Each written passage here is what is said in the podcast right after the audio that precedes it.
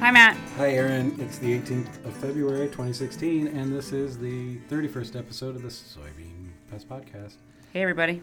Um, should we tell them this is round two? Well, we didn't. We didn't have to. They'll never know. Nah. We, we tried this yesterday, and let's just say we deleted it. Yeah, it was a little rough. But We got in our first fight. it wasn't a fight. It wasn't a fight. Quit, quit telling the kids we were fighting. We were just disagreeing. Sometimes, you know, adults disagree. Yeah. Uh, but we cleared it all up. We're Yes. back, reunited. and- Anyway, um, so our topic today is not us, it's you and the 2015 report of insecticide evaluations, aka the Yellow Book. Yeah. Um, just a little bit of history. I think the Yellow Book started with corn rootworm entomologist John Tollison back in the day, and that's they did a physical printed publication that has a bright yellow cardstock, and that's why it's called a Yellow Book. And when John retired, Aaron Gassman took over the Yellow Book for corn rootworm. When you when you st- when you started, or w- I forget when you started, you started a Yellow Book for soybean aphid in 2005. Is that right? Yeah. yeah. Okay. So um, I think m- so. My predecessor, Larry Pedigo, uh, didn't do a whole lot of insecticide trials in soybeans because there weren't any insect pests of Right. soybeans.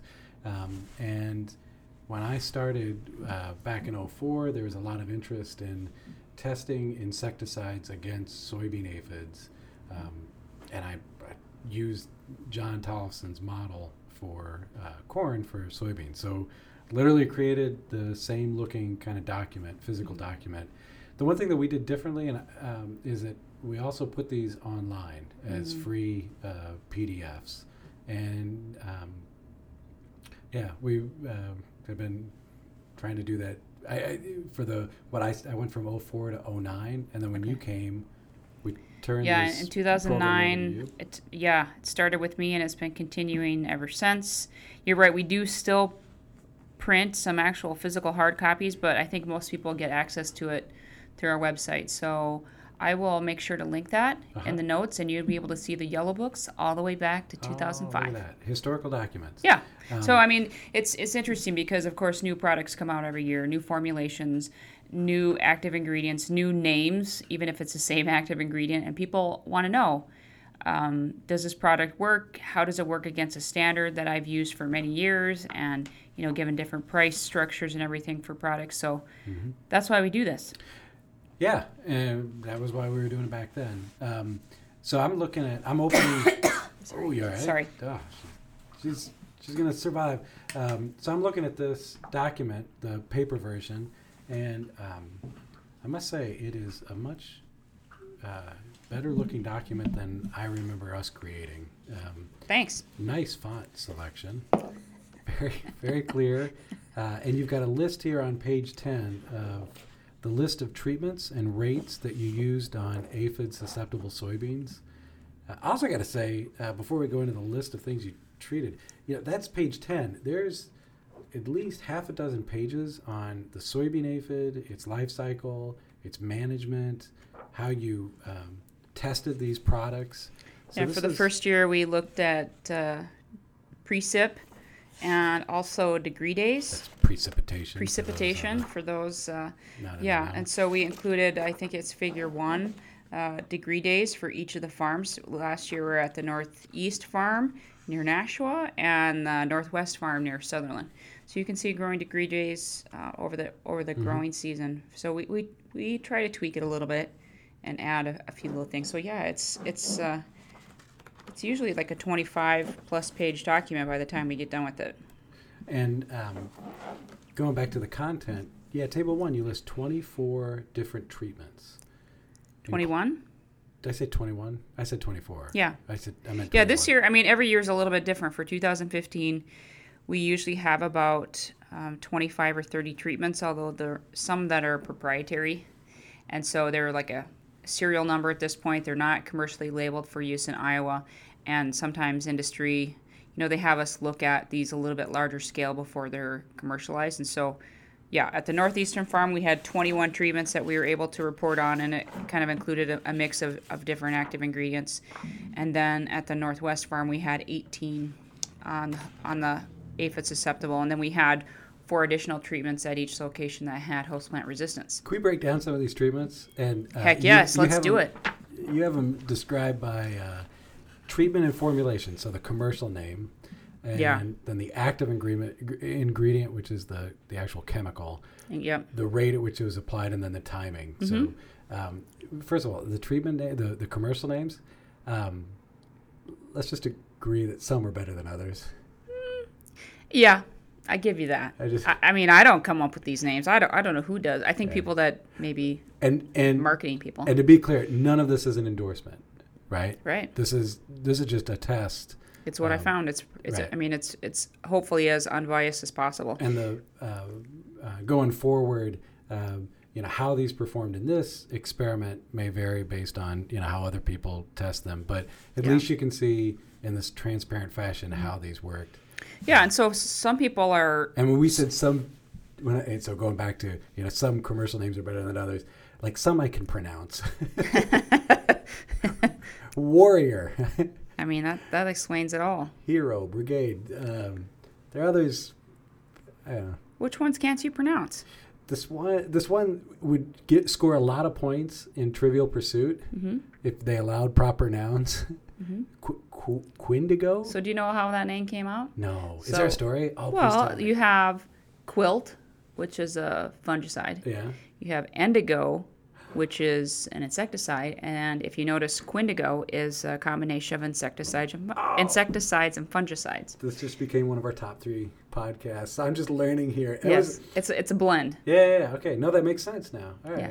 All right. I didn't, yeah, because if you look at the active ingredients, you've listed lambda cyhalothrin, dimethoxam. Yeah, I mean the the, the focus And is there's on clover, insecticides, but some propofol. people do ask us to look at insecticide fungicide formulations. Yeah, so And these so are all mixed that's why. together. Yep. Yeah. Oh, okay. No, all right, cool. Yeah, Uh, That makes sense now. Now, now Yes. now, thank you. You're in for- the know. Well, and I'm also now an The more you know. idiot.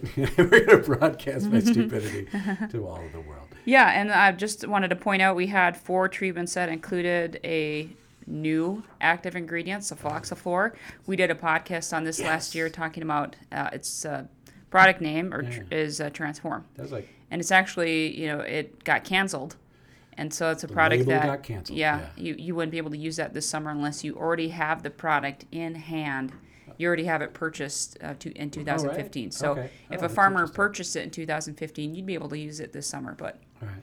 yeah, but so those kinds of things happen, and um, so yeah, we. we- Oh, that's interesting. Okay. So uh, you know, this is a, a publication for those that are interested in yield responses to different products, but it's also um, we go into very, very great detail about nozzles, volume and pressure, plot length, how we sample insects, and how we take yield. And so, for those people that are super into the details, this is more information that I could ever possibly present at like a meeting. And so, this is a nice way to give people all the details without having to share it with some people that just want to know how they perform as far as yield wise. Very complete document, and it's free. It's totally free. Free, and you can find it on our website. So the the vo- the way that you test is consistent from year to year. Uh, the the treatments, what you're testing, vary. Yeah. And Yeah, we never really know until we get going with the summer what treatments will be included because it's all kind of based on demand. Industry says, hey, Aaron, can you look at product X for me? Sure, no problem. And you also include some things in here that aren't insecticides. You've got the aphid resistant varieties of soybeans Yep, that you're comparing with and without insecticide. yep. So that's a, I think that's exciting. That's interesting. They Yeah. Like they, they performed very well. Yeah, and and all honestly, 2015 wasn't uh, like a boom year for at least the two locations that we had set up. The the cumulative aphid days, or you know, we, we sample from basically emergence through senescence, and Mm-hmm. so we have a crew that goes goes to these sites every week, and the you seasonal. provide- You provide therapy at the end of the season for these people. Well, they get paid.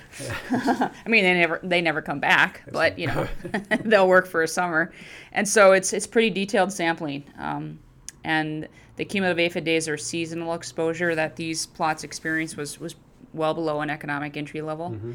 Um, so that's somewhat disappointing from a research standpoint, but exciting, I guess, if you're a farmer who you know didn't have to make that application last year. Uh, I mean, some people did, but vast majority, you know, it was kind of it was patchy, like soybean aphid is. That's cool. mm-hmm. Yeah, so I just I'll, I'll put a link uh, on a notes section, and again, you, you can look at products over time, going all the way back. I guess more it's ten years now, Yeah. ten year anniversary of the Yellow Book. Wow. So yeah, Oh man. yeah, and so feel That's free. our title for today's podcast What ten year anniversary? of the Yellow Book. Okay, There you go. yeah. What else is on our plate? Ah, oh man, so much, so much. Um, th- uh, boy, I'm trying to think of something that is coming up. Um, Well, we just confirmed this week that we are once again participating in Pollinator Fest, that's right. um, That's- and that'll be June twenty fifth at Yep, Ryman Gardens. Yep, that'll be. So it's kind of the capstone to Pollinator Week. It's Yeah. Mm-hmm. a nationally celebrated event. Yeah, or- yeah. and many organizations put on programming during that week to educate, um, celebrate, do something related to pollinators and bee and beekeeping. Um, I don't know what we're going to do yet for this year, um, other than something. Some hands-on activities, some Mm-hmm. Mm-hmm. educational stops along the way. I imagine I'm about 99% certain that we will have somebody from our uh, Monarch Consortium at Iowa State University come and talk about or demonstrate how to uh, plant milkweed uh, for uh, monarchs. And at Mm-hmm. So they have my- a demo out there already, Yeah, don't they, at yeah. Ryman Gardens? yeah, I think they have uh, maybe half a dozen species that Okay. they planted out there. Cool. So, um, so there's that. Okay. Yeah, I think that's enough for now. Are we yeah, good? yeah. I'll make sure to include the links if you guys have any questions. I can supply my email as well in case there's some of the details that are a little fuzzy to you. I'd happy to to follow up the There's conversations. so many details in the yellow book. So Yeah. All right. All right. Thanks, man. Thank you. See you. Bye.